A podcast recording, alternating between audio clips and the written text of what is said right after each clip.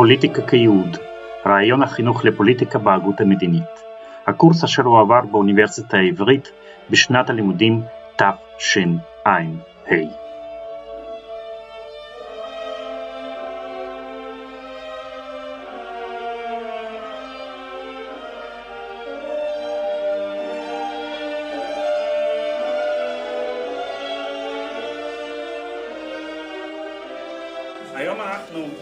נדבר על אדמונד ברק.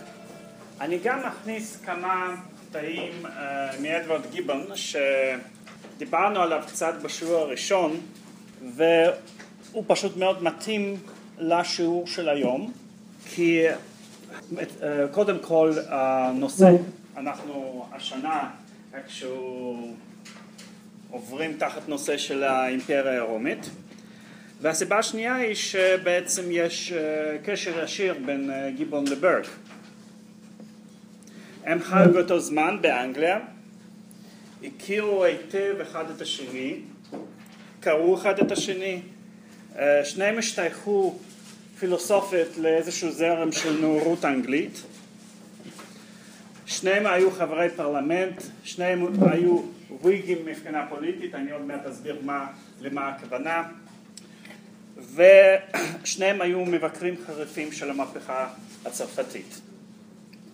אז אנחנו נדבר על ברק, אבל אני אתן לכם כמה דוגמאות מעניינות על גיבון. עכשיו, אם אנחנו מדברים על הנושא חינוך לפוליטיקה, זאת אומרת איך לחנך מדינאים, אז אולי אדמונד ברק הוא הדמות הוא אחת הדמויות הכי מתאימות מבין אלה שאנחנו נדבר עליהם או דיברנו עליהם. קודם כל ברק בעצמו היה מדינאי, פוליטיקאי שאנחנו יכולים יותר להבין אותו ולהתחבר אליו כי הוא מייצג סוג של פוליטיקאי מהזן המודרני יותר, הזן יותר מוכר. אם אפלטון או ניסה או היה בתקופה מסוימת יועץ של איזשהו רודן ואם קיקרו היה סוג של מדינאי ברפובליקה הרומית חברה שקצת זרה לנו מהרבה בחינות ברק מייצג סוג של פוליטיקאי שאנחנו מכירים, איש פרלמנט, פרלמנטר. הוא בילה את רוב שנותיו כחבר פרלמנט, ואומנם הפרלמנט במאה ה-18 ובמאה ה-19 זה משהו קצת אחר ממה שפרלמנט היום, הרבה פחות משמעת סיעתית, יותר סוג של מועדון ג'נטלמן, אבל בכל זאת זה משהו שאנחנו מכירים. אז uh, מבחינה הזאת המחשבות שלו על uh, חינוך למדינאות ומה זה להיות מדינאי טוב יכולות uh, להיות יותר מובנות לנו מאשר המחשבות של חוגים יותר uh, ישנים. אדמונד ברק היה במוצאו אירי, אירי פרוטסטנטי, שאחרי לימודים שלו בקולג' הגיע ללונדון והתחיל שם קריירה של הגות ופילוסופיה. בשנות החמישים של מאה ה-18 הוא כתב מסכ, מסכת על פילוסופיה של אסתטיקה. התחבר לחוגים פוליטיים והפך לחבר פרלמנט ושירת בפרלמנט בערך שלושים שנה. גם פעמיים בתקופות קצרות היה חבר בקבינט. פוליטית הוא השתייך, הוא ראה את עצמו, תפס, את עצמו כמייצג ודוגל בתפיסות של המפלגה הוויגית. עכשיו, מי היו הוויגים? יש לאורך ההיסטוריה של אנגליה בין מאה ה-17 למאה ה-19 לסירוגין צצים שמות של שתי קבוצות פוליטיות או שתי מפלגות פוליטיות שבכל מאה ומאה התפיסות שלהן קצת שונות. אבל בגדול, והקבוצות האלה נקראות ויגים וטורים, Whigs and Tories, ובגדול אפשר לומר שבכל קונסטלציה פוליטית ויגים דוגלים בעמדה קצת יותר מתקדמת, איך שאנחנו היינו מגדירים את זה, וטורים דוגלים בתפיסה או בעמדה פוליטית יותר שמרנית. אם כי ויגים של מאה ה-17 זה לא אותו דבר כמו ויגים של מאה ה-18, ויגים של מאה ה-18 זה לא אותו דבר כמו ויגים של מאה ה-19, כי שאלות שונות, סוגיות שונות, ויש איזושהי, איזושהי התפתחות. עכשיו, במאה ה-18 הוויגים הם המפלגה הדומיננטית בזירה הפוליטית של אנגליה. לפחות במחצית הראשונה של המאה ה-18. המאה ה-18 חשובה בהיסטוריה האנגלית כי זו הפעם הראשונה שאנגליה הופכת למעצמה בינלאומית מובילה. אם לפני זה זה היה איזה, איזשהו סוג של אי שלא שיחק תפקיד מרכזי בפוליטיקה האירופאית, במאה ה-18 אנגליה הופכת להיות השחקן המרכזי בפוליטיקה האירופאית וכל זה גם מלווה בהתפתחות כלכלית מרשימה שהופכת את אנגליה ובעצם בריטניה הגדולה מ-1707 יש איחוד בין אנגליה לסקוטלנד אז אנחנו מדברים על מדינה שנקראת בריטניה הגדולה למעצמה הכלכלית למדינה המפותחת ביותר באירופה מבחינה כלכלית וגם מבחינה פוליטית למדינה הכי חופשית בעלת משטר פרלמנטרי ומלוכה, ומלוכה חוקתית. ומי שנתפסים כאחראים או מי שמובילים את התהליך הזה של התעצמות של אנגליה זה ויגים, המפלגה הדומיננטית באנגליה במחצית הראשונה של המאה ה-18, שאם אפשר לתאר את ה... אותם במושגים קצת יותר מודרניים ואנכרוניסטיים, אז אפשר לומר שוויגים תופסים איזושהי משבצת של שמאל מרכז במפה הפוליטית האנגלית ומצד שמאל יש אופוזיציה של ויגים יותר רדיקליים ומצד ימין יש אופוזיציה של טורן. אז ויגים בפוליטיקה האנגלית, אם אפשר לעשות את ההשוואה הזאת, זה כמו המפאי ההיסטורית. זה סוג של uh, מפלגה. זאת אומרת, uh, ברק באיזשהו מובן הוא מפאיניק של האנגליה של מאה ה-18. עכשיו, הוויגים דוגלים בתפיסה שהכובד השלטוני המרכזי צריך להיות בפרלמנט ובממשלה שתלויה בפרלמנט. ובפרלמנט לוויגים במחצית הראשונה של מאה ה-18 יש רוב ברור. הם מתנגדים לכוח יתר של המלך. ולמעשה הם מצליחים לבסס את עליונות של הפרלמנט בפוליטיקה האנגלית במחצית הראשונה של המאה ה-18. ב-1760 יורש את כס המלוכה ג'ורג' השלישי, שהוא בן אדם שתופס את תפקידו קצת אה, יותר ברצינות, לא, זה זה, אה, אה, אה זה, אבל אה, זה צריך להיות שם איפשהו, כן, תופס את התפקיד שלו קצת יותר ברצינות וחושב שיש לא דעה עצמאית לגבי מה צריכה להיות המדיניות הנכונה. וזה מאוד מעצבן את הוויגים, כי חושבים, הם חושבים שהמלך אה, יותר מדי מסמפת את התורם ומנסה קצת להחליש את הפרלמנט. ובפרלמנט צומחת קבוצה, הרבה מהקבוצות של הפרלמנט קוראים לעצמם וויגים, אבל יש קבוצה שמבחינת הזהות שלה היא הוויגים של ויגים, זאת אומרת אלה שנלחמים למען, אה, למען המסורת החוקתית הפרלמנטרית של הוויגים של הדור הקודם ומתנגדים בחריפות לניסיונות של המלך אה, לצבור, אה, לצבור יותר כוח. ובראש הקבוצה הזאת עומד בן אדם שקוראים לו מרקיז רוקינגהם ואדמונד ברק הופך למזכיר האישי שלו, כן? מאוד מקורב לאיש הזה, וברק הוא אחת הדמויות הבולטות בקבוצה הזאת. שרוב הזמן נמצאת בפוזיציה למלך. אם כי פעמיים, לתקופות מאוד קצרות, רוקינגהם נקרא להיות ראש ממשלה. מתי? בשתי פעמים שהממשלה הבריטית מסבכת את בריטניה ביחסים עם המושבות האמריקאיות. אה, פעם ראשונה ב-1765 כאשר היא מנסה להטיל על מושבות אמריקאיות את מס הבולים שמעורר התנגדות ואז מתמנה מרכיז רוקינגהם לראש ממשלה ומגיע להסדר שבעצם מבטל את מס הבולים.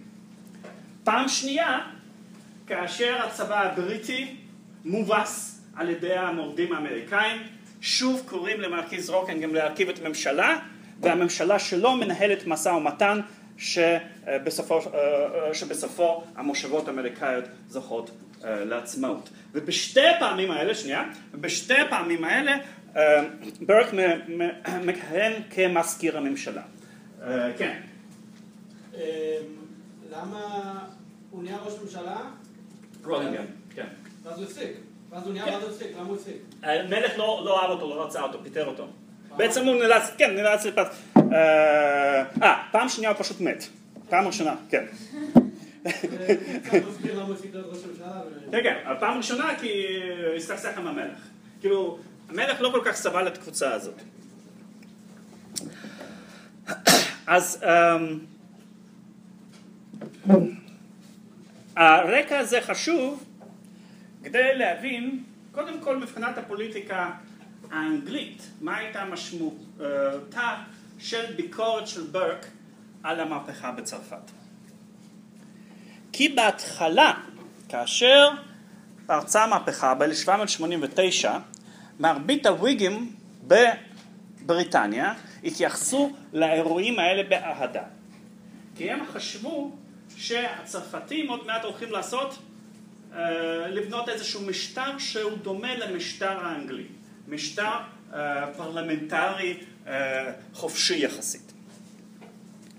ואז ב-1790 ברק מפרסם את הספר שלו, מחשבות על מהפכה בצרפת, ששם הוא מותח ביקורת מאוד חריפה על המהפכה ואומר שבעצם זה לא אותו דבר, מה שצרפתים עושים זה לא מה שאנחנו עשינו וממשיכים אה, לעשות באנגליה.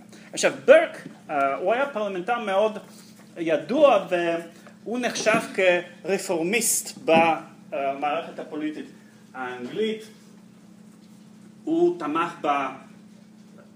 בוויתורים ובהסדר עם המושבות האמריקאיות, הוא ניהל אה, מאבק משפטי נגד המושל של uh, מזרח הודו מטעם אנגליה שהוא האשים אותו בפשעי מלחמה וניסה ל, uh, לגרום לאימפיצ'מנט שלו, לא הצליח כל כך. uh, ולכן הפרסום הזה די הפתיע הרבה אנשים אבל מה שהוא גם גרם לו הוא שחלק מדעת הקהל במרכז השמאל של המפה הפוליטית בריטית הפך להיות גם ביקורתי כלפי המהפכה בצרפת, מה שאפשר אחר כך יצירה של קונסנזוס לאומי על מנת שממשלה של טורים תנהל מלחמה נגד אנגליה, אה, נגד צרפת אה, במשך עשרים שנה. אה, הוא אפשר, כאילו העמדה של ברק וחלק מחבריו, המיעוט במפלגה הוויגית נגד המהפכה בצרפת אה, אפשרה ליצירה של קונסנזוס לאומית בדעת הקהל האנגלי על מנת שממשלה של הטורים תזכה לתמיכה של המאמץ המלחמתי נגד צרפת, אוקיי? זאת המשמעות הפוליטית uh, של הספר הזה. ושל הפרסומים ושל האמירות האחרות שלו נגד, uh, uh, נגד המהפכה בצרפת. עכשיו, uh, הספר הזה נלמד בהרבה קורסים של מחשבה מדינית כעוד סוג של פילוסופיה פוליטית אה, לצד ספרים כמו לוויתן מאת הובס או פוליטאה מאת אפלטון אבל אני חושב שבגלל זה מפספסים את הנקודה העיקרית של הספר הזה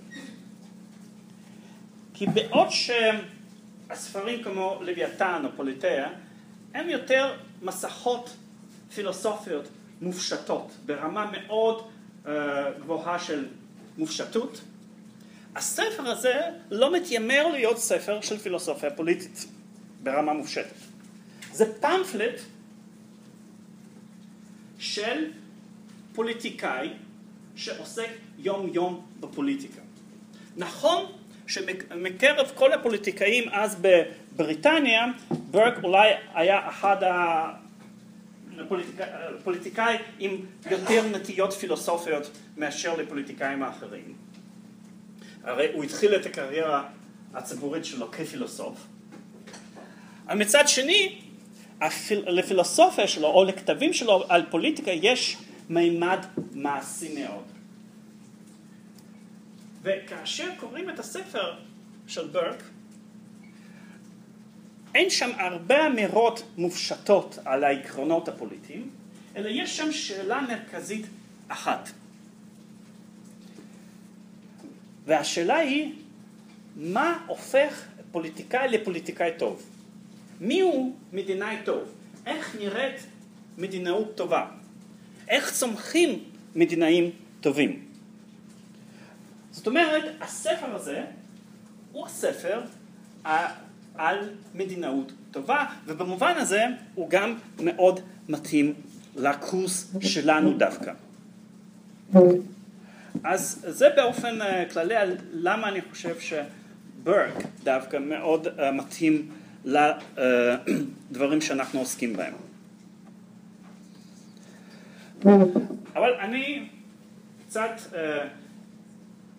אחכה עם התשובה מה, מה זו מדינאות טובה ומי הוא מדינאי טוב ואגיד בכל זאת כמה דברים על הרעיונות הכלליים של ברק לגבי הפוליטיקה, על העקרונות ועל הערכים שלו. כי אמנם לא מדובר באיזשהו ספר שמציג תפיסה מופשטת סדורה של פוליטיקה, אבל בכל זאת יש אה, ברקע איזה שהם אה, רעיונות כלליים לגבי איך פוליטיקה צריכה להיראות ומה זו פוליטיקה טובה ומה זו חברה טובה.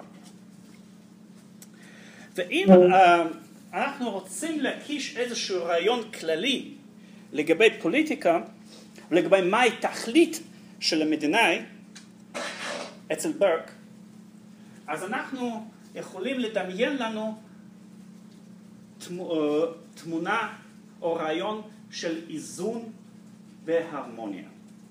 עבור ברק החברה הטובה היא חברה מאוזנת, חברה שקיימת באופן הרמוני.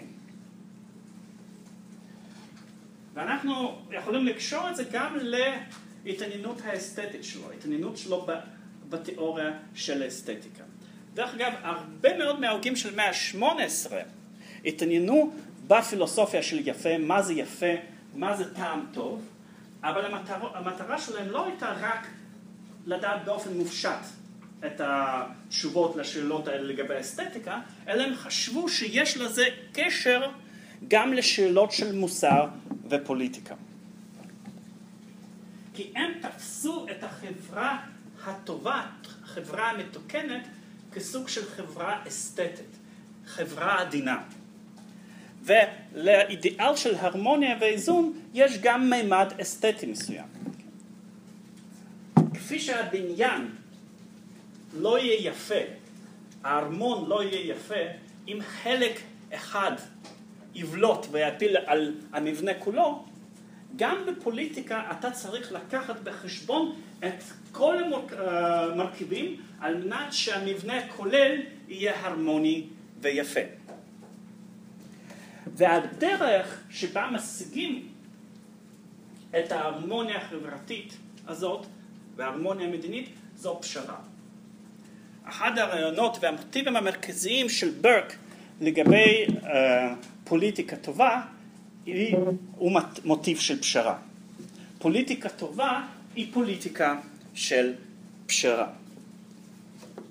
עכשיו, כאשר אני מתאר כך את ברק כמי ששם את הדגש על הרמוניה, על איזון ועל פשרה ועל מתינות, אז זה יכול להישמע כדומה לתפיסות ולרעיונות של איזשהו פילוסוף שכבר דיברנו עליו.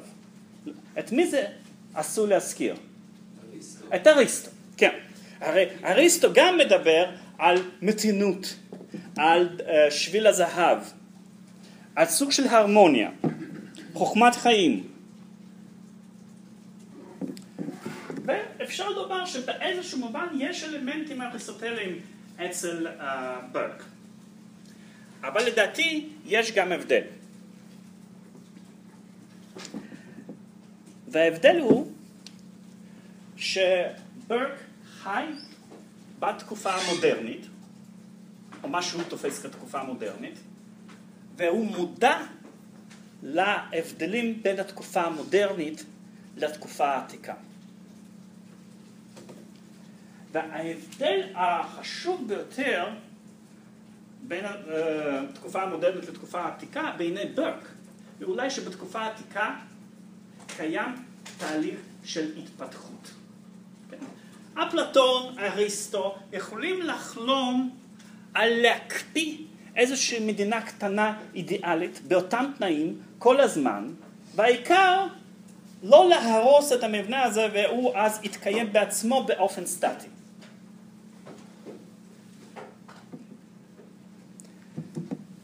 אבל ברק חושב שבתנאים המודרניים הדבר הזה בלתי אפשרי, כי התנאים המודרניים כרוכים בהתפתחות כלכלית מתמדת ובקדמה חברתית. והוא חושב שזה טוב. האמת היא שהוא גם חושב שההרמוניה האמיתית יכולה להתקיים רק בחברה המודרנית מתורבתת, לא בחברה העתיקה הלא מפותחת. במובן הזה ברק הוא מודרניסט מושבע.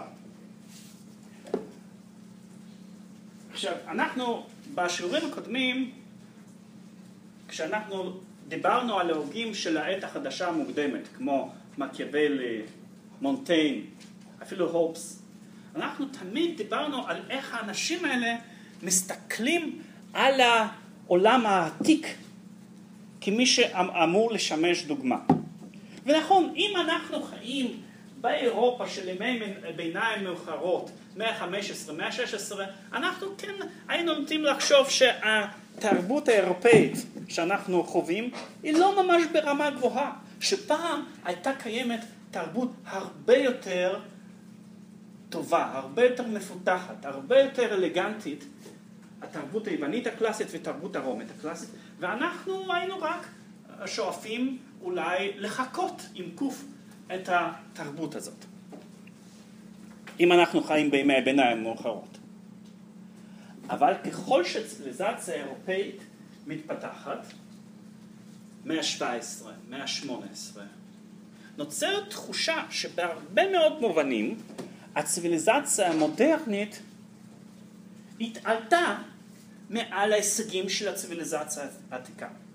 ואז מתקיים בהרבה מאוד תחומים בחיי הרוח באירופה במאה ה-17 ו-18 פולמוס או דיון שידוע כדיון בין העתיקים למודרניים. כאשר השאלה שנשאלת היא האם ההישגים של תרבות עתיקה בתחומים שונים הם יותר טובים והדבר הכי אה, גבוה שאנחנו יכולים לשאוף, לשאוף עליו זה לחקות את ההישגים שלהם או שהחברה המודרנית והתרבות המודרנית הם יותר נעלים. או שיש איזשהו סוג של אה, איזון שמצד אחד יש דברים טובים יותר בחברה המודרנית ומצד שני יש דברים טובים יותר בחברה העתיקה. כאשר אחת הטענות השכיחות היא שאומנם מבחינה טכנולוגית יכול להיות שאנחנו כן התקדמנו מעבר להישגים של, אה, של החברה העתיקה, אבל יכול להיות שמבחינה מוסרית אנחנו לא כל כך טובים. אולי מבחינה מוסרית החברות והערכים של התקופה של אריסטו וקקרו הם יותר נעלים. ורוב אנשי הנאורות במאה ה-18 דחו את הפרשנות הזאת. הם חשבו שבמובן העמוק, גם במובן המוסרי, החברה המודרנית עולה על החברה העתיקה. יש כאלה שאמרו, יש פנים לכאן ולכאן, ויש מעט שאמרו לא, החברה העתיקה הייתה יותר טובה. ואדמונד ברק אה, נמצא בקצה המודרניסטי ביותר. הוא לחלוטין לצד החברה המודרנית ונגד כל ניסיון לחזור לחברה העתיקה. הוא תומך גדול בחברה המודרנית המתורבתת והמפותחת. והוא חושב שהוויגים באנגליה, הוא רואה את עצמו כוויג גאה. הם אלה שמייצגים מודרנה, אלה שמובילים את תהליך ההתפתחות.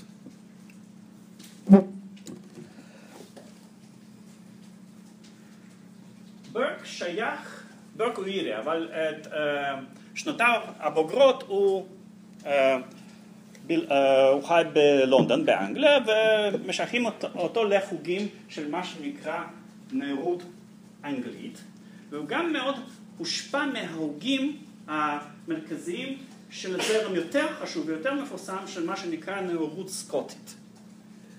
מישהו יכול אולי להגיד לשמות של ההוגים מפורסמים ששייכים לנאורות הסקוטית?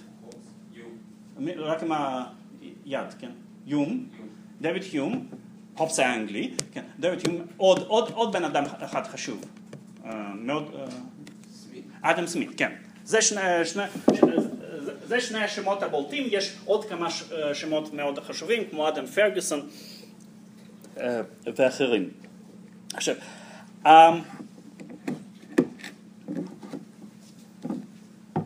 ההוגים של הנאורות האירופאית. בכלל העסיקו את עצמם בשאלה שהייתה אולי אחת השאלות המרכזיות עבורם והיא שאלה של יכולת של שרידות של ציוויליזציה מודרנית. ואיך היא יכולה להתקיים בתנאים יציבים, אם בכלל היא מסוגלת להתקיים בתנאים יציבים הם ראו את ההתקדמות הטכנולוגית המרשימה והם חוו את השלום היחסי, היעדר של uh, שפיכות דמים רבתי שמשתכן uh, באירופה החל מאמצע המאה ה-17. מאמצע המאה ה-17 עד סוף המאה ה-18 זה זאת תקופה של שלום יחסי באירופה. יש מלחמות, אבל הן לא מלחמות שהורסות את העמים והמדינות. וזה מאוד שונה מהתקופה הקודמת של מאה ה-16 ומחצית הראשונה של מאה ה-17 של מלחמות דת עקובות מדם. אז יש להם זיכרון מאוד טרי של מלחמות דת עקובות מדם. יש להם עכשיו איזושהי אה, תחושה של המצב נרגע ואירופה נכנסה לת... לתקופה של חיים מתורבתים ושקטים יחסית ומפותחים והשאלה היא מה מאפשר לאירופה הזאת, מה מאפשר לציוויליזציה הזאת להתקיים ועל השלום להישמר. כאשר אחת התשובות, וזאת תשובה שמאוד נפוצה בקרב ההוגים של הנאורות הסקוטית, וזאת התשובה של אדמונד ברק מאמץ אותה, היא שמה שמאפשר את זה זו מערכת מאוד מאוד מורכבת של נימוסים. האדם המודרני, בכל מיני סיבות, הוא אדם הרבה יותר מנומס ומעודן מהאדם של ימי הביניים ושל העת העתיקה. אולי הוא לא בן אדם בעל גבורה או מידות טובות במובן העתיק, כי האדם המודרני עוסק בתעשייה ובמסחר, ואז אה, בן אדם שעוסק במסחר הוא לא בהכרח בן אדם נניח שמוכן לפזר המון כסף לאחרים, הוא צריך להיות באיזשהו מובן חסכני, אבל הוא יכול להיות בן אדם הגון ובן אדם מנומס. ומערכת הנימוסין הזאת, שמחוזקת על ידי החוש האסתטי, זה הדבר ששומר על השלום באירופה.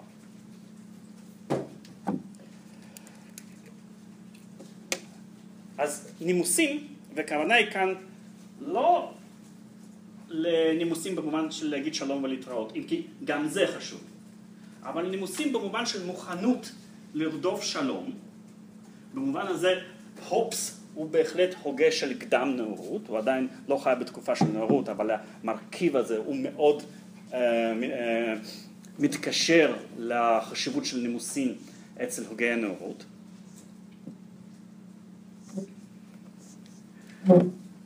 אז מערכת הנימוסים הזאת ומערכת ההתנהגות האסתטית היא יחסית עדינה. ומכיוון שהיא עדינה, היא לא כל כך, uh, נשאלת השאלה עד כמה שהיא יכולה להזיק uh, מעמד כנגד מתקפות עליה מכיוונים של מה שבאופן כללי האנשים האלה קוראים ברבריות. אחת הסוגיות המרכזיות של ההגות של מאה ה-18 היא דינמיקה של יחסים בין ציוויליזציה מצד אחד לבר, לברבריות מצד שני.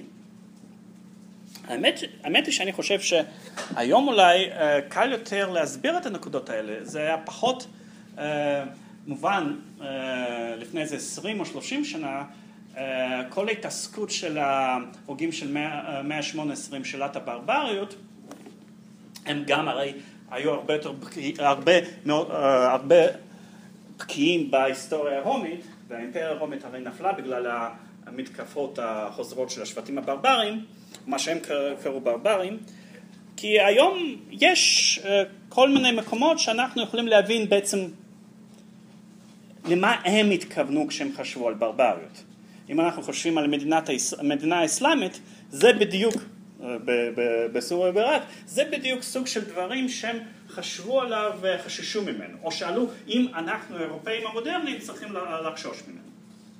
כאשר התשובה הנפוצה יותר הייתה שלא לא כל כך, לא כל כך, אבל זו, uh, זה לא היה ברור מאליו, זאת אומרת זו, זו הייתה שאלה, רק שנייה, זו הייתה שאלה שהיה צריך uh, לבדוק אותה, לבחון אותה. עכשיו, אז מה זה ברבריות? מצד שני, זה משהו שמבחינה חיצונית נראה כמנוגד לציוויליזציה. אם ציוויליזציה מתאפיינת בידע, שזה בסיס של תרבות וטכנולוגיה, ובנימוסים, אז ההפך מהידע, זאת אומרת בורות, והנימוסים, זאת אומרת גסות, זו ברבריות. ובמובן מסוים זו תפיסה של ברבריות אה, שהנאורות הצרפתית הייתה מקבלת אה, לרוב. אבל, וכאן הסוויץ' המעניין של הנאורות הסקוטית וגם ההוגים כמו ברק, כאשר הם מדברים על ברבריות, לעיתים קרובות הם גם יכולים לחשוב על ברבריות במובן המושאל. במובן המטאפורי. שלפעמים ההרס של ציוויליזציה נגרם לא מהרוב של בורות, של דעות קדומות, אלא דווקא מעודף של ידע, מעודף של uh, טכנולוגיה, שגורם לאיזשהו סוג של גאוותנות ולקנאות אינטלקטואלית שנובעת מהגאוותנות הזאת. והם, אה, וגם חשבו, הוגי הנאורות, שבמידה רבה מלחמות הדת שהרסו את אירופה במאה ה-16, תחילת מאה ה-17, הן תוצאה של גאוותנות. האידיאולוגיות, האמונות, לא צריך תמיד לקבל אותן אה, באופן מילולי. יכול להיות שהן מבטאות איזשהו צורך פסיכולוגי, איזשהו נרקיסיזם פסיכולוגי, איזשהו, איזשהו סוג של גאוותנות. מאחורי המאבק למען איזושהי דוגמה תיאולוגית ספציפית מסתת, מסתתר המאבק בין אגואים שונים. לא משנה מה נושא הוויכוח ביניכם, מה נושא הוויכוח תיאולוגי. מה שמשנה זה שמי מי מנצח פה. שאני אנצח, לא משנה אם אני יכול להוכיח את הדעה שלי או לא.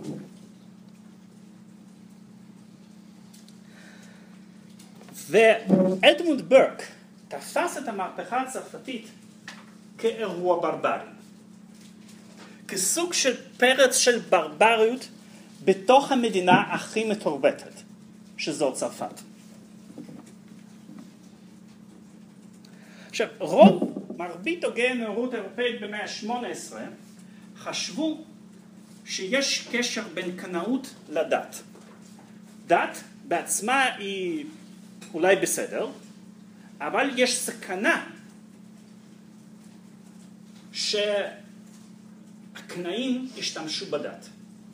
הקנאים שמונעים על ידי הגאוותנות שלהם, קל להם להשתמש בדת ועל ידי כך להכניס את אירופה או את העולם לאנדרלמוסיה של מלחמה. וברק חשב שהוא זיהה במהפכה הצרפתית סוג אחר של קנאות אינטלקטואלית, הפעם לא קנאות דתית, אלא קנאות אנטי דתית. קנאות שמנסה להרוס כל דת. כי הוא גם בעצם האשים את המהפכנים אה, בצרפת במזימה להרוס את הדת הנוצרית.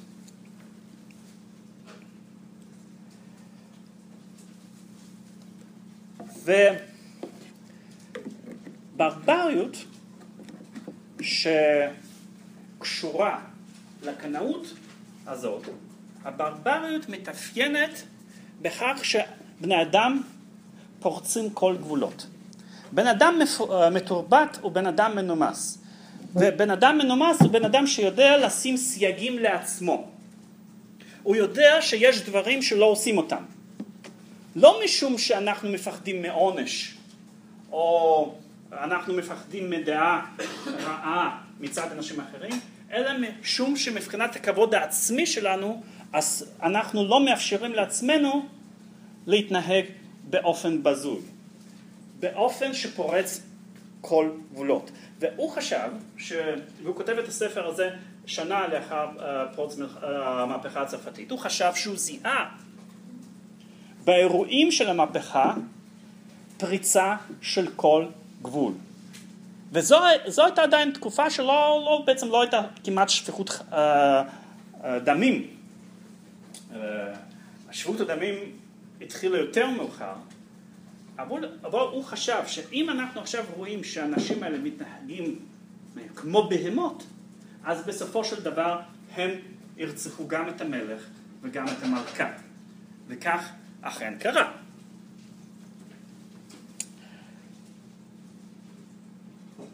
והוא אז אמר את המשפט המפורסם שתם עידן האבירות. הצרפתים הוא אומר, שלימדו אותנו מה זו אבירות, מה זו התנהגות מנומסת, הם עכשיו מתנהגים באופן שנוגד את עקרונות האבירות. ויש כאן איזשהו סוג של אה, אירוניה, כי הרי אבירות זה מוסד ברברי. מדוע אבירות זה מוסד ברברי? מדוע אני אומר את זה? מישהו יכול לנחש? רק מיד, כן. כולם עושים מלחמות, אבל באיזה מובן הבירות אה, הוא מוסד ברבר? מי שיכול לנחש? הם אמורים כאילו לצאת מתוך החוקים, הם אמורים לעשות איזה משהו שהוא מעבר. לא. התשובה הרבה יותר פשוטה. אה, אנחנו מתקדמים, אבל יש תשובה מאוד פשוטה והיסטורית. מי רוצה שם? לא, חשבתי רק כי הם פועלים מאלימות.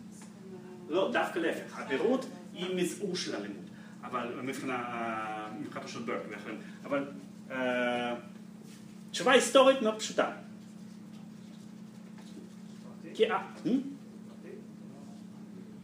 כי פשוט לפי ההיסטוריה מה שקרה שהם פשוט היו חודרים על הגבולות הטריטוריאליות מתוך הנימוק הדתי ומתוך הנימוק שבעצם יש סכנה כלפי הדת הנוצרית והם פשוט השתמשו בזה כדי, מ... כדי שיוכלו בעצם מתוך הנימוק הטריטוריאלי הזה כאילו מתוך הזיקה הטריטוריאלית הזאת לחדור לגבולות שבעצם אין להם זכות כזאת, אבל הם מצאו את הזכות הזאת בזכות ה... אתם כולכם חכמים, אה, חכמים מדי, הייתי אומר. התשובה היא הרבה יותר מטופשת, אבל היא חשובה כאן, כדי להבין את, ה, אה, את הסוויץ' שברק עושה. אה, אז אני אספר לכם. כי הממלכות האירופאיות הן ממלכות שהוקמו על ידי ברברים, והאצולה האירופאית הם הצאצאים של השבטים הברברים שהרסו את האימפריה הרומית.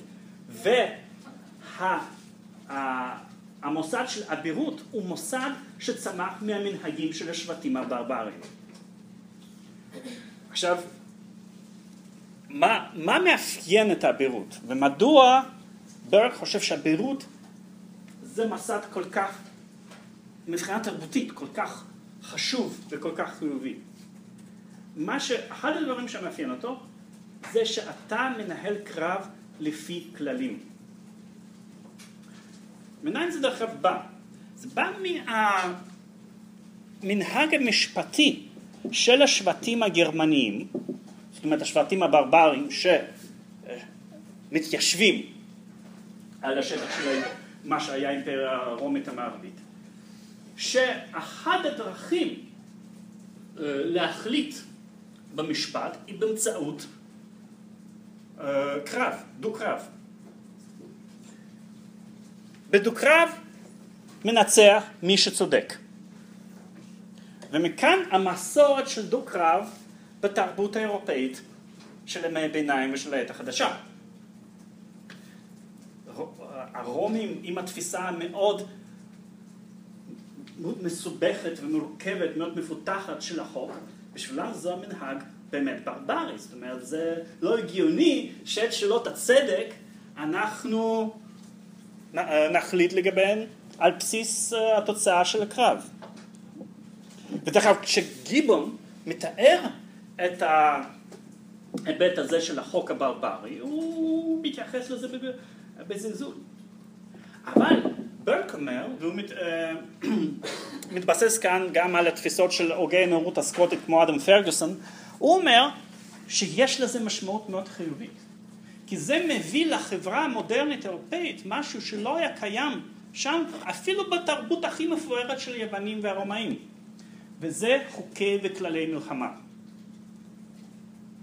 וחוקי וכללי מלחמה פירושם שהמלחמה הופכת הרבה יותר מתונה, הרבה פחות אכזרית. הרומאים לא היה להם מושג של לא לפגוע באזרחים חפים מפשע.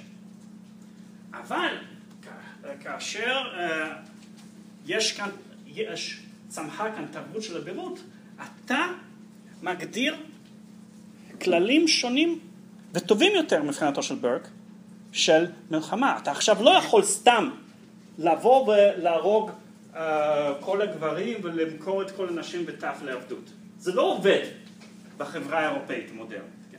כי יש כללים למלחמה. והכללים האלה קשורים לתרבות של הבירות. ברגע שאתה אומר שמותר לך לעשות הכל למען טובת הכלל, או למען קדמה, או למען זכויות אדם, לא משנה מה, אז אתה הורס את, המ... את המאזן העדין הזה של התנהגויות שאתה יודע שיש איזשהו דבר, איזשהם דברים שאתה לא מרשה לעצמך לעשות. ברגע שמותר הכל, אתה מחזיר את שפיכות הדמים, את האכזריות אה, וכל שאר הדברים שקשורים לזה, אתה הורס את הציוויליזציה. וזה מה שברק חשב שהוא זיהה במהפכה בצרפת. אוקיי, אז uh, זה איזשהו סוג של מבוא לברק ולתפיסה שלו של פוליטיקה, ועכשיו אנחנו נעבור לשאלה מה זו פוליטיקה טובה ואיך צומחים פוליטיקאים טובים. זאת אומרת, פוליטיקאים שמתחזקים ציוויליזציה, ששומרים uh, על הציוויליזציה, שמגינים על ציוויליזציה בפני ברבריות. לא רק ברבריות במובן המילולי, שזה אולי פחות רלוונטי במאה ה-18, אין מסביב ברברים, אבל uh, ברבריות במובן הפנימי, הברבריות של קנאות, של גאוותנות ושל שבירה של כל המוסכמות. עד כאן יש שאלות? כן, בבקשה. הבעיה מול הברבריות הייתה במובן האזורי האירופי, זאת אומרת לא ההסתכלות שלהם נגיד מול המרד, אה, הרצונות הלאומיים בארצות הברית או הסתכלות מזרחה, זה היה רק מה שקורה בצרפת. זה הרבה יותר מורכב. קודם כל, ארצות, אה, המשמעות האמריקאית זה פחות רלוונטי, כי, כי הם אה, צאצאי תרבות האירופאית. אבל אה, במאה ה-18 אנחנו רואים צמיחה של אנתרופולוגיה, ניסיון ללמוד את אורח החיים של השבטים הלא אירופאים באפריקה, את הציוויליזציות באסיות, גם שבטים uh, באמריקה. זאת אומרת, מתחיל השיח הזה של, ה, uh, של להבין את האנושות באיך שהם חושבים, השלב הישן יותר והנמוך יותר של התפתחות. ושם כמובן יש שוב תפיסות, uh, תפיסות שונות. יש גם כאלה שאומרים, או, הפרא האציל, החיים שלו הרבה יותר מאושרים והחיים שלו הרבה יותר טובים מאשר החיים של האדם המתורבת והמושחת, המודרני. אבל זאת, uh, למשל, רוסו כותב את זה לפעמים, לא, לא כל הזמן.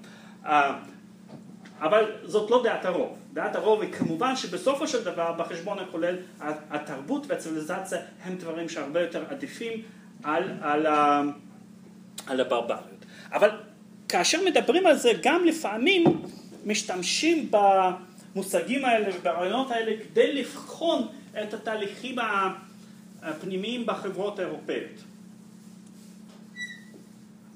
מה האיזון הנכון בין ברבריות לציוויליזציה? כי שוב, הממלכות האירופאיות הן ממלכות ברבריות במקורן. אה, מה עלול להרוס את הציוויליזציה המודרנית? אנחנו צריכים להיות פסימיים או אופטימיים אה, לגבי הסיכויים שלה לשרוד לאורך זמן. אלה שאלות שהם כל הזמן שואלים את עצמם. כן, בבקשה. ממה שאני יודע, אה, יכול להיות שהסוגיות האלה עלו במאה ה-17-18, אבל כשאנחנו מסתכלים היום על ההיסטוריה שהייתה, אז המדיניות אה, של אה, בריטניה כקולוניה, כמעצמה ששולטת, היא שכל מקום אליו מגיעים, התרבות שלהם לא מתקרבת לזו הבריטית, וזו הלגיטימציה לשלוט. זאת אומרת, לא היו אפילו השאלות של האם הברבריות הזאת היא ראויה או לא, כי ככה צמחה בריטניה. בפועל... מה שאתה אומר זה לא נכון, היו שאלות. אז היו זה שאלות. לא באו לידי ביטוי במעשים, רק זה פה בישראל. זה בטח בא אה, לידי ביטוי במעשים, זה בא למשל במאבק נגד העבדות, שהרבה מאוד מבריטים במאה ה-18 ניהלו באופן עיקש, כולל גיוון דרך אגב. אז זה בהחלט, זה, זה בהחלט סוג, סוגיה שדנים בה מונטסקיה, שאתה קורא, קורא רוח החוקים, דן בשאלות האלה המון. עכשיו, ה- זה לא.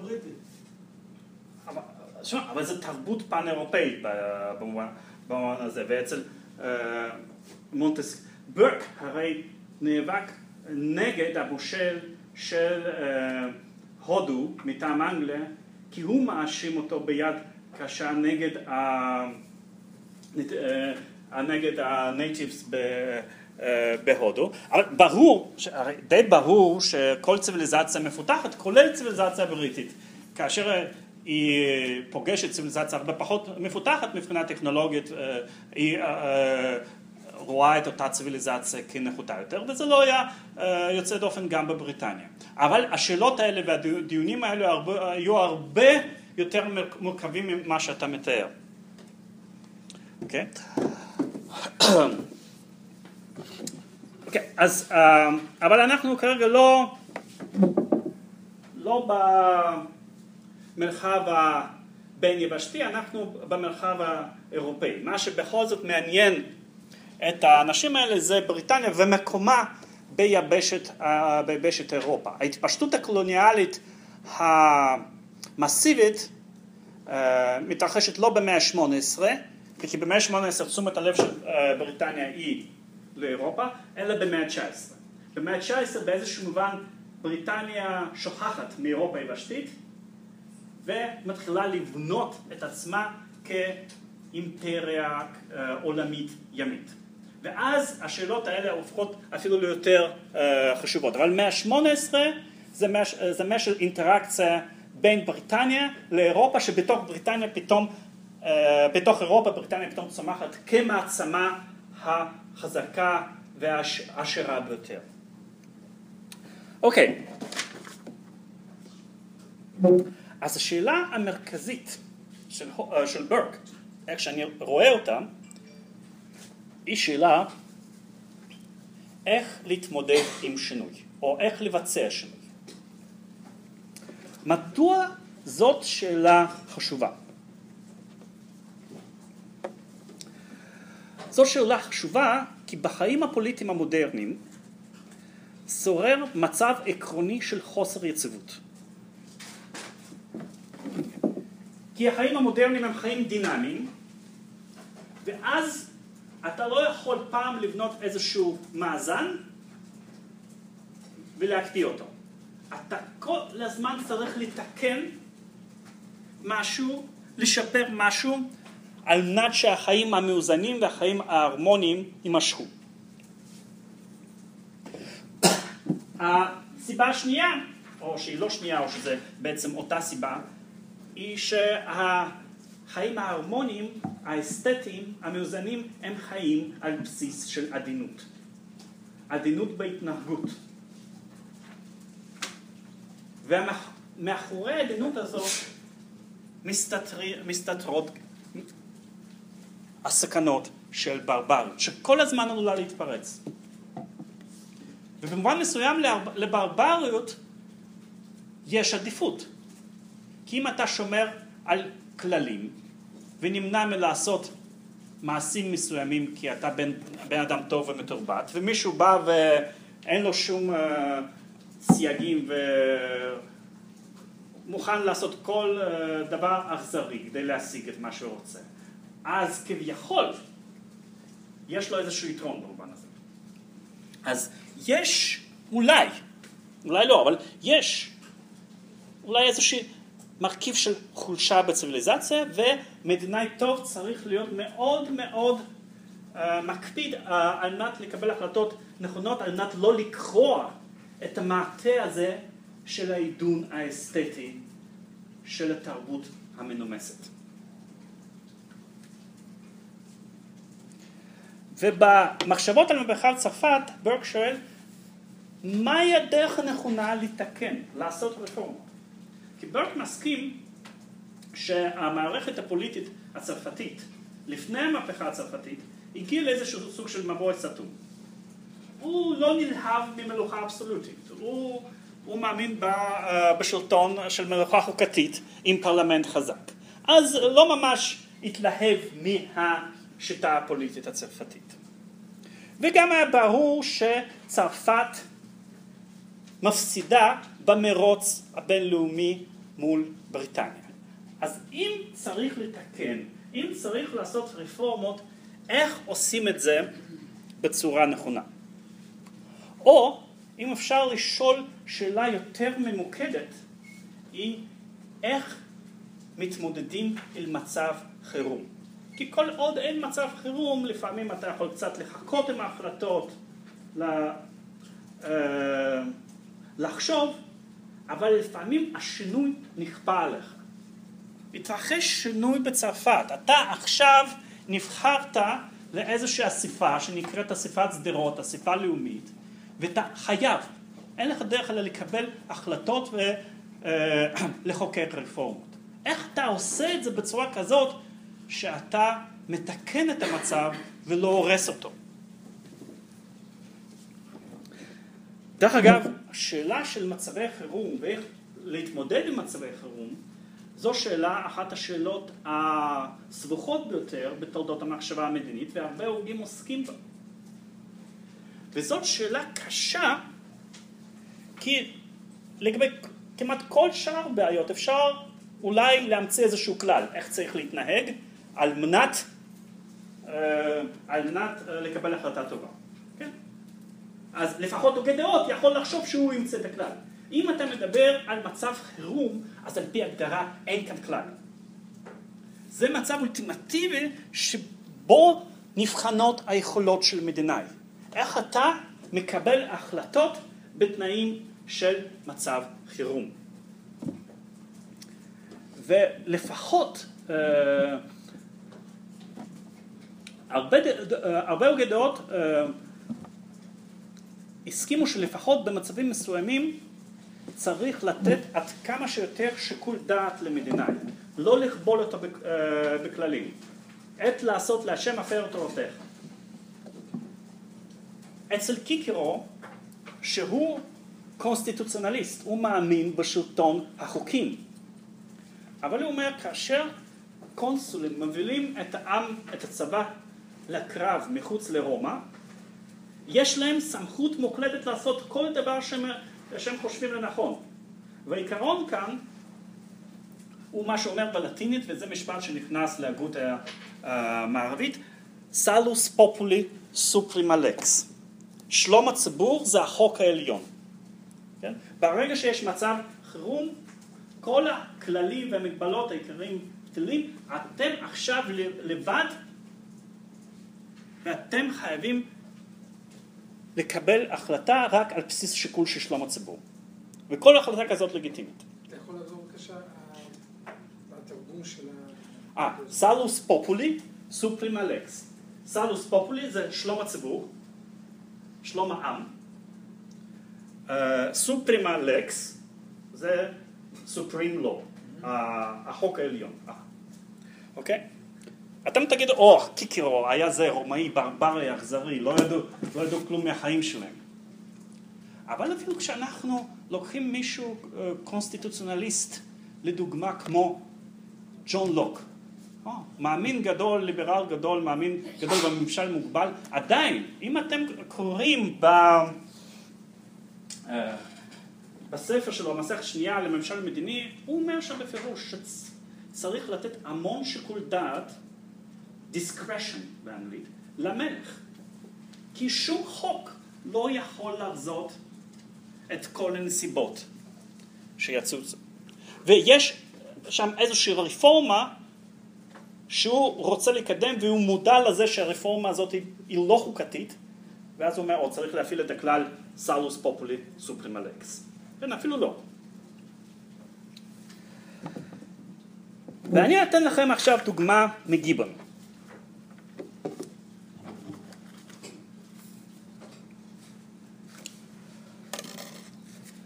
גיבון, הספר שלו Decline and Fall, זה ספר שמתאר את ההיסטוריה של נפילה של האימפריה הרומית.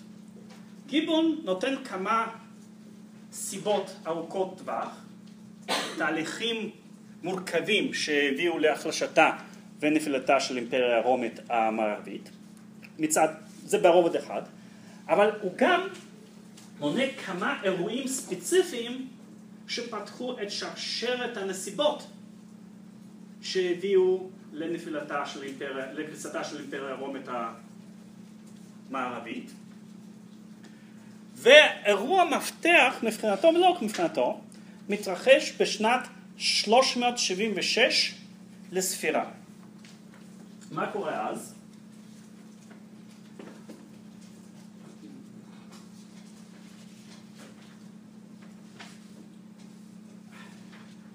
כמה שנים לפני כן מתחילה איזושהי תזוזה של עמים באזור של סין ומונגוליה, מכל מיני סיבות פנימיות, לעבר המערב, שיוצרת תנועת דומינו, כאשר כל שבט דוחף את השבט הבא, עד שהונים, זה שבט מונגולי, כובשים את השטח שבה, שבו התיישבו השבטים הגרמנים שנקראים גותים, וקבוצה של גותים גדולה מאוד, כמה עשרות אלפי גברים לפחות, ועם נשים וילדים זה הרבה יותר, מגיעים לגדה הצפונית של, של הנהר דונאי, ושזה בעצם הגבול הטבעי, אחד הגבולות הטבעיים של האימפריה הרומית, ומבקשים בקשה מהקיסר של האימפריה הרומית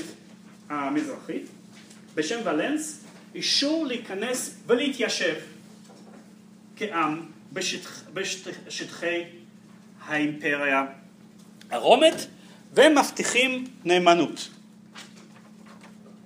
אה, בסופו של דבר, כפי שאתם תראו, הם מקבלים את האישור, שזה מיד, אה, תוך שנה או שנתיים גורם למלחמה מול גותים ופותח את שרשרת הנסיבות של, אה, של פלישות של הברברים שכעבור מאה שנה האימפריה הרומית המערבית דווקא קורסת בגלל הפלישות האלה. וגימון חושב שזה אירוע, אירוע מפתח. ובואו בוא, uh, נסתכל איך הוא מתאר את קבלת ההחלטות uh, של אותו קיסר.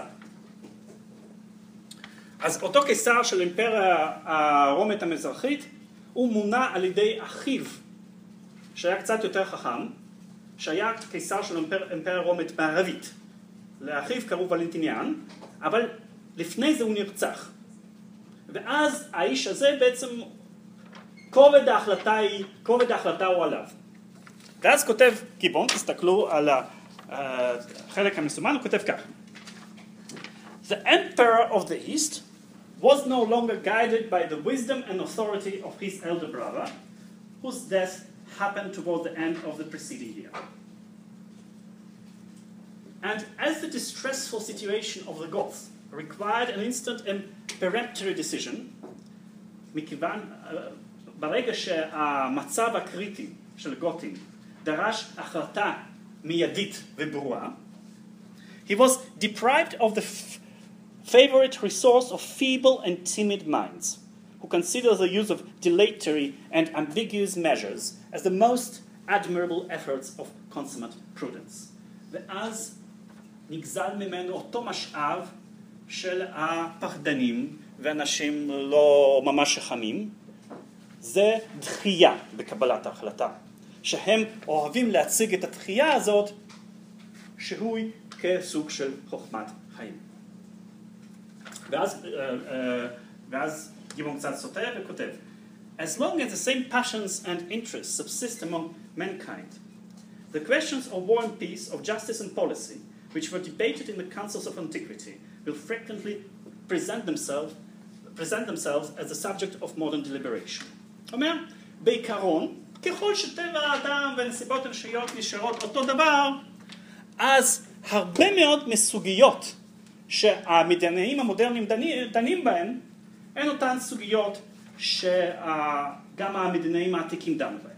ומה נגזר מזה? נגזר מזה שאם זה אותן נסיבות, אז אפשר ללמוד לפחות מתקדימים. אבל, but the most experienced statesman of Europe has never been summoned to consider the propriety of the danger of admitting or rejecting an innumerable multitude of barbarians who are driven by despair and hunger to solicit a settlement on the territories of a civilized nation. אבל כאן זה באמת היה מקרה חירום מיוחד במינו. אנחנו היום במאה ה-18 בכלל לא חושב, אין לנו מצבים כאלה. וגם לפני זה, בעולם העתיק לא היה מצבים כאלה. האנשים האלה פתאום נתקלו במצב ייחודי שפתאום בא עם שלם ומבקש להתיישב בשטח של האומה שלך. When that important proposition, so essentially connected with the public safety, was referred to the minister of Valence, they were perplexed and divided. וכשזה הגיע לשרים של אותו קיסר, הם לא יודעים מה לעשות. בהתחלה. But they soon acquiesced in the flattering sentiment, sentiment, which seemed the most favorable to the pride, the indolence and the avarice of their sovereign. אבל הם מצאו, הם בסופו של דבר אימצו איזושהי דרך חשיבה שמאוד התאימה לגאווה, לעצלנות ולאבריס, נו, קמצנות של הריבון שלהם. The slaves, who were decorated with the titles of prefects and generals, dissembled or disregarded the terrors of this national immigration, so extremely different from the partial and accidental colonies which have been received on the extreme limits of the empire. But they applauded the liberality of fortune, which had conducted from the most distant countries of the globe a numerous and invincible army of strangers to defend the throne of Valence, who might now add to the royal treasures the immense sums of gold supplied by the provincials to compensate the annual proportion of records.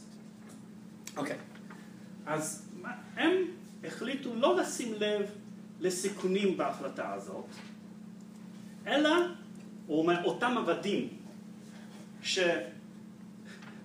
את התואר של שרים ושל גנרלים, אבל בעצם הם עבדים של הקיסר הרומי, כי זה משטר אבסולוטי, הוא יכול לעשות איתם כל מה שהוא רוצה. הם נתנו שני נימוקים.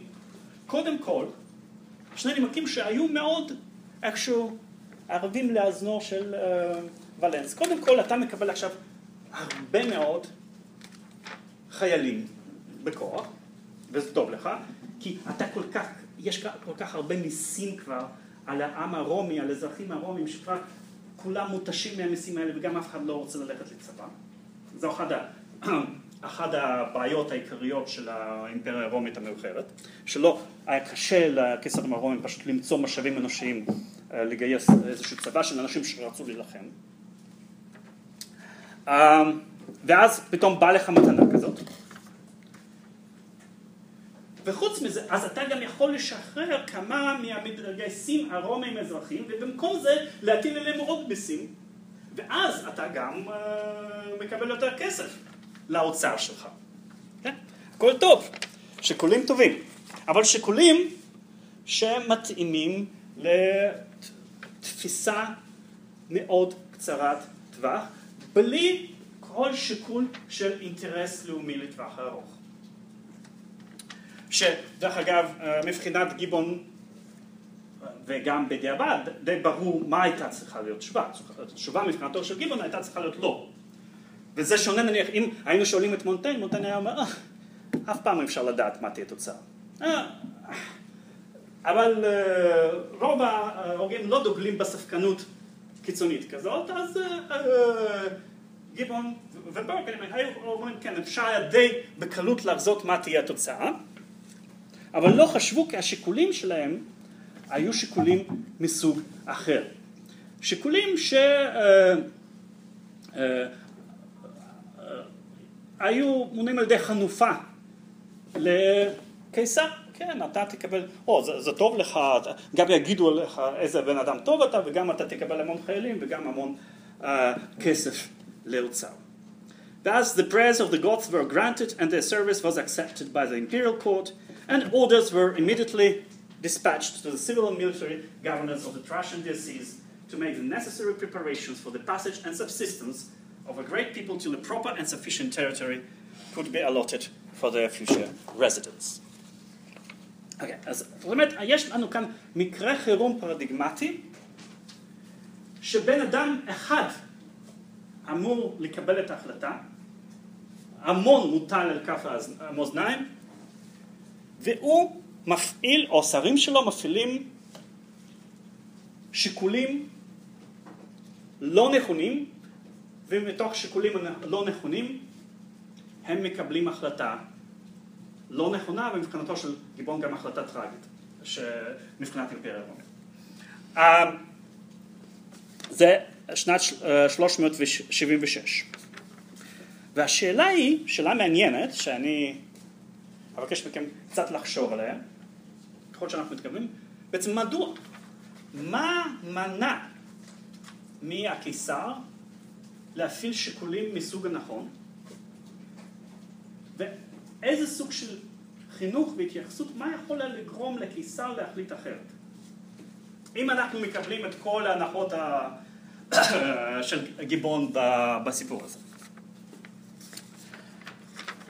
עכשיו, ברק נותן דוגמה אחרת של מדינאים שקיבלו החלטה טובה בתנאים של משבר. המשבר הוא שנת 1688, המלך של אנגליה הוא ג'יימס שני, שנתקל בהמון התנגדות. קודם כל כי הוא קתולי, וכי חושדים בו שהוא רוצה להשיג שלטון אבסולוטי. ואז הוא מאוד לא פופולרי באליטה הבריטית, והאליטה הבריטית מזמינה נשיא הולנד לפלוש לאנגליה. נשיא, נשיא הולנד שקוראים לו וילם פולש לאנגליה עם צבאו, למעשה לא נתקל בשום התנגדות. המלך ג'יימס השני, שהוא בן של צ'ארלס הראשון שהוצא להורג, נבהל ובורח לצרפת, וגם מעביר את משפחתו לצרפת. ואז מתכנס פרלמנט והוא צריך להחליט מה לעשות במצב הזה שמלך ברח והוא מלך לגיטימי, מלך חוקי. ואז מה הם עושים? הם עושים דבר מפלצתי. הם ממנים לא מלך אחד, אלא שני מלכים. קודם כל הם ממנים את ויליאם למלך של אנגליה, ויליאם השלישי, שהוא קרוב משפחה, אבל הוא רחוק רחוק בתור מאחורי אלה שיש להם זכות לרשת את uh, ג'יימס. ואז, ואז מה, הם, uh, מה הם עושים כדי קצת למתן את התחושה מהמעשה הזה? הם ממנים גם את אשתו, מרי, למלכה, ומרי היא ביתו של ג'יימס. אז איכשהו זה נראה קצת יותר לגיטימי. ואז זה לא שמרי היא מלכה במובן זה שהיא אשתו של מלך, היא מלכה בזכות עצמה. יש לאנגליה אה, שני מלכים. וברק אומר, הוא אומר, זה היה מעשה בלתי חוקתי. נכון, זו הייתה, זה סוג של מהפכה, זה אירוע שידוע כ-Glorious Revolution, המהפכה המעולדת. באמת, אין מה לומר, זה היה באמת בניגוד לחוקה, אבל המצב היה נורא כל כך, שנדרשה מהמדינאים האנגלים פעילות, אה, פעולה נחרצת. איך אפשר להצדיק את זה?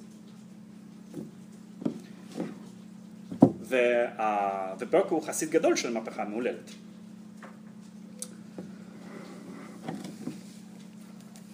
אז הוא אומר, קודם כל זה צורך השעה, באמת, כשיש צורך השעה צריך לעשות uh, דברים רדיקליים, אין, אין מה לעשות.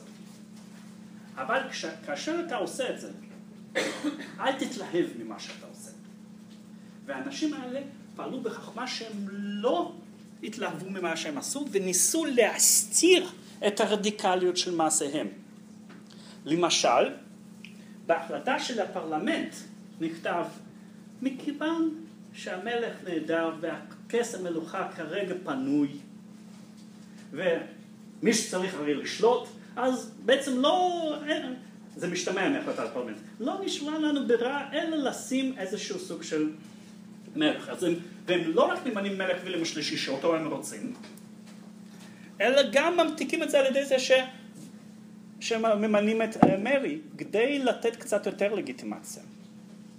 והם עושים הכל בצורה כזאת שמנסה להראות שיש איזשהו סוג של המשכיות.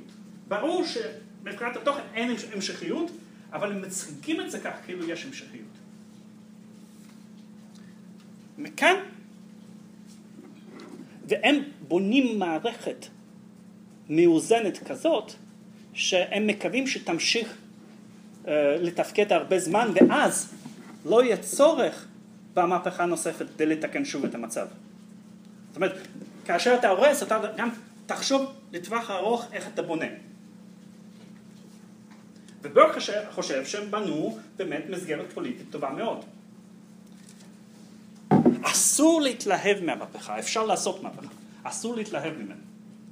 כי לפעמים בן אדם צריך לעבור ניתוח, נכון? אבל זה קצת מדיק מבחינת בריאותו נפשית אם הוא ירוץ לניתוח בשמחה ובששון וכל שנה יבקש ניתוח תוסף. אנחנו עושים ניתוח כדי, אנחנו מנסים להימנע מניתוח עד כמה שניתן אבל אנחנו רוצים שכשיעשה ניתוח כל המשתתפים בו יהיו מודעים לסכנות. לפעמים אנחנו צריכים לעבור לאור האדום מכל מיני סיבות אבל עדיף אבל עדיף שאנחנו עוברים באור אדום שאנחנו יודעים שזאת, שזה אור אדום. אם אנחנו חושבים שזה אור ירוק אז זה קצת, זה קצת הרבה יותר מסוכן. אז כך עושים מהפכה, כך פועלים בשעת משבר. ואיך לא פועלים בשעת משבר? אומר, טוב, תסתכלו על צרפת. זה בדיוק איך לא עושים מהפכה. כי האנשים האלה ממש מאוהבים במהפכה שלהם. והם עושים הרבה מאוד דברים בלי לחשוב קודם. הם גם לא מנסים להסתיר שהם עושים מהפכה. עכשיו, ומה הסיבה שהם פועלים כך? וכאן ברק אומר, הסיבה, אחת הסיבות העיקריות, לא הסיבה היחידה, אבל אחת הסיבות העיקריות זה איכות של האנשים שהגורל הביא אותם לעמדות של קבלת ההחלטות. הם פשוט, פשוט לא מדינאים טובים. הם לא יודעים איך לעשות שינוי. ולמה? כי הם לא קיבלו חינוך פוליטי טוב. מה זה אומר? וכך הוא אומר, אוקיי, מי הם האנשים שעושים את השינוי בצרפת? הם הצעירים של האספה הלאומית, מה שכונס כאספת שדרות והפכה לאספה הלאומית. שמתוכם חצי, 600 נציגים, זה נציגים של הסדרה השלישית. ואז הוא אומר, אני הסתכלתי על, ה, על, קורות, על הרשימות של המקצועות של האנשים שהם נציגים של הסדרה השלישית, ואז אני הבנתי הכל. לא היה להם סיכוי להתנהג בצורה איכותית יותר. למה? כי רובם או חלק גדול מהם היו משפטנים, וזה ממש בעיה. עכשיו, הוא אומר, ולא משפטנים מהשורה הראשונה, אבל המון משפטנים בינוניים כאלה, מפרובינציה. ומה רע במשפטנים? הרבה דברים. כן. אמ, קודם כל, אומר, המקצוע הזה הוא מקצוע די לא מכובד בצרפת. הוא מקצוע ש... שאנשים שעסקו בו, במיוחד בערים פרובינציאליות או במחוזות פרובינציאליים, הרגישו שהם כאילו ירקבו במקצוע המשעמם הזה עוד הרבה שנים. וכשאתה עוסק במקצוע שלא מכבדים אותו ממש, אז לא מתפתח אצלך תחושה של, לא מתפתחת אצלך תחושה של כבוד עצמי. בני אדם, בני אדם שאין להם כבוד עצמי, הם נוטים לפתח חוש של טינה כלפי אלה שהם חושבים שאיכשהו לא נתנו להם להתפתח. והדבר הכי מסוכן זה להביא לשלטון בני אדם שהם נותרי טינה. כי במקום לחשוב על טובת הכלל והאינטרס הציבורי, הם יחשבו קודם כל איך להתנקם באלה שהם חושבים שהם אחראים על המצב האומלל שלהם. אומלל לא מבחינה כלכלית דרך אגב, כן? זה לא, לא איזושהי בעיה שהם היו עניים או רעבים, אלא אומלל מבחינה פסיכולוגית. ואז שוב גיבון, שמתאר דמות של איזשהו קיסר.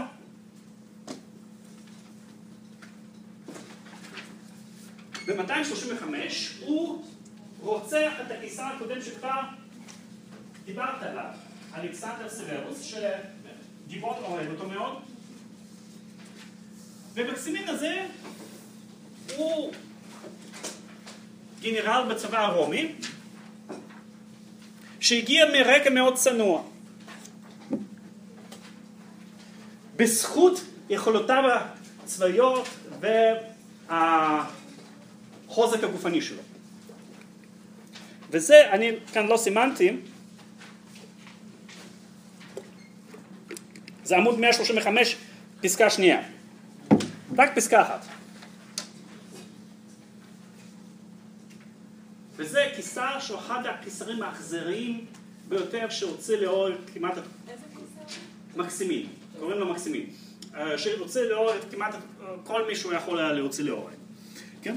אז פסקה שנייה, The former tyrants, Caligula and Nero, Commodus and Caracalla were all dissolute and unexperienced youths, educated in the purple, and corrupted by the pride of empire, the luxury of Rome, and the perfidious voice of flattery. אוקיי, היו אנשים, היו קיסרים אה, לפני זה, רודנים, שהרודנות שלהם נבעה ממקור אחר, בזה שהם דווקא אה, היו, הגיעו לשלטון בגיל מאוד צעיר, כשהם אה, התרגלו לזה שהם היו נסיכים והבנים של הקיסרים וכל הדברים הרעים שנובעים מזה. אבל כאן המקור של הרוע היה הפוך. The cruelty of Maximin was derived from a different source, the fear of contempt.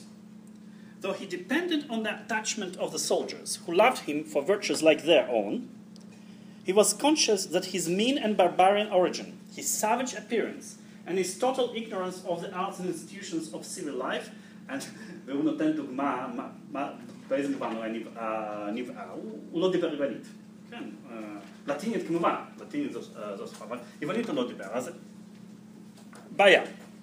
formed a very unfavorable contrast with the amiable manners of the unhappy Alexander. He remembered that in his humbler fortune he had often waited before the doors of the haughty nobles of Rome and had been denied admittance by the insolence of their slaves. הוא זכר את כל העלבונות מהחבורה הזאת, ה- האצולה של רומא, שלא, לא, ממש לא הקשיבו אותו. He re- recollected too the friendship of a few who had relieved his po- uh, poverty and assisted his rising hopes. היו גם מיעוט שעזרו לו מ- כי- ממצבם, ה- מ- מעמדתם הגבוהה. But those who had spurned and those who had protected the Thracian were guilty of the same crime, the knowledge of his original obscurity. For this crime, many were put to death. And by the execution of his benefactors, Maximin published, in characters of blood, the indelible history of his base ingratitude. כן?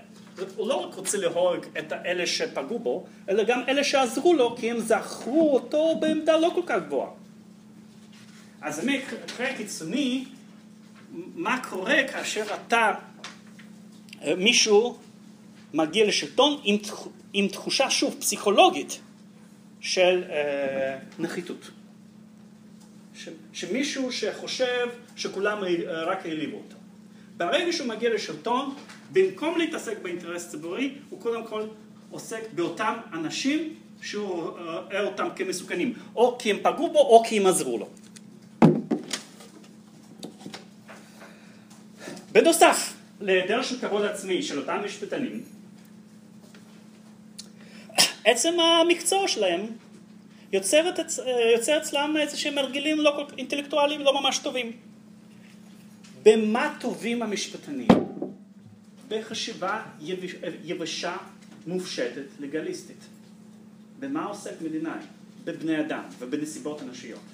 אתה לא יכול ליישם כללים מופשטים ויבשים של החוק על המורכבות של הנסיבות האנושיות. או אתה מפספס משהו. ברגע שאתה לא שם לב לניואנסים של החשיבה, ש, של המציאות, אז ההחלטות של, אה, שלך נראות כהחלטות של משפטן, לא כהחלטות של מדינאי. אופקים צרים. למה אופקים צרים? כי אתה כל היום עסוק בלחפש את הסעיפים קטנים של החוק. אתה לא קורא ספרות יפה, אתה לא קורא היסטוריה. אז האופקים שלך זה אופקים של משפטן. ואנשים כאלה נוטים, לדעתו של הופס, לפתח חשיבה אידיאולוגית. מה זו חשיבה אידיאולוגית מבחינה, מבחינה של ברק, סליחה. מה זו חשיבה אידיאולוגית? זו תוצאה של שילוב של עצלנות אינטלקטואלית וגאוותנות אינטלקטואלית. האנשים האלה הם, קשה, הם עובדים קשה, אבל עצלנות, עצלנות אינטלקטואלית במובן הזה שמעבר למה שעוסקים בו, שום דבר לא מעניין אותם. הם רוצים להרוויח קצת משכורת מזה שהם מגינים על איזשהו לקוח באיזשהו כפר נידח.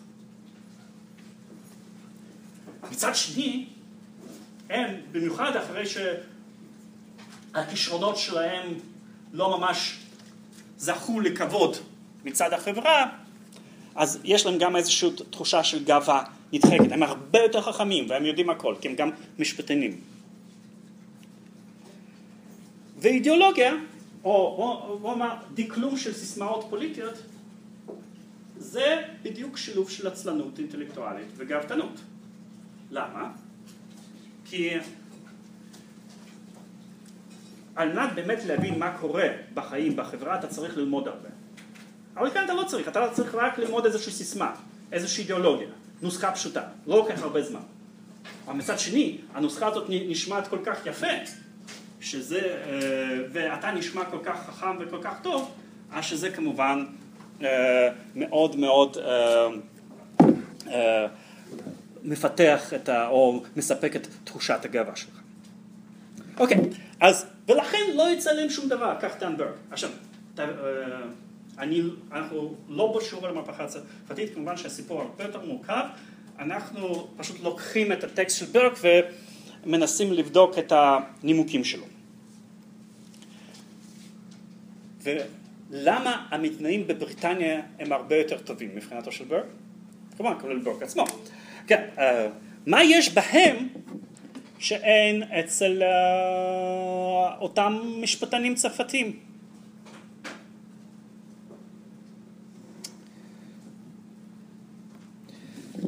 וכאן יש כמה דברים, כמה דברים שבעצם מאפשרים לך לצמוח, להצמיח זן טוב מאוד של מדינאים. דבר ראשון, זה לא סתם איזשהו סוג של פריבילגיה שהרבה מאוד אנשי אצולה נוטלים חלק בשלטון. למעשה, יש צורך בכך שלאצילים גם יהיה תפקיד שלטוני. מדוע? כי יש להם פנאי. אם יש להם פנאי וביטחון במעמדם החברתי, האנשים האלה לא צריכים להסתדר בחיים. ברגע שאתה לא צריך להסתדר בחיים, אתה לא מפתח תכונות קטניות. אתה יכול לחשוב בגדול. אז יש להם כבוד עצמי. והם גם, אני עוד מעט אסיים עוד איזה שתי דקות, בסדר? פשוט לא, לא רוצה... אה, והם גם, יש להם זמן לקרוא היסטוריה, ספרות יפה. ועכשיו שאלה, לכן, איך זה, איך זה שקריאה בספרות יפה וידע של דברים במדעי הרוח עוזרת לקבל החלטות פוליטיות טובות? מה הקשר? רק שנייה. אה, אה, למה, אני כאן גוזר אולי מסקנה, אולי לא נכונה, אבל נניח, למה אם הקיסרים של אימפריה הרומית במאה הרביעית לא היו חיילים, או אנשים מאיזשהו, בלי, בלי איזושהי השכלה, אלא אנשים ממש משכילים גם בשפה יוונית וגם בספרות והיסטוריה, למה שבמקרה כזה אם ולנס היה כזה, הוא היה מקבל החלטה אחרת ממה שהוא קיבל? כן, אה, אתה לא דיברת אז אני, כן. כן, כן, כן, אתה. אה, אתה יכול ללמוד מטעויות העבר, אתה יכול לקרוא בהיסטוריה ולחזור עליהם, אתה יכול, אה, אם זה ספרות אז אתה יכול גם לפתוח את הראש ולחשוב על דעות אחרות, לחשוב מחוץ לקופסה. זה חלק מהסיפור בהחלט,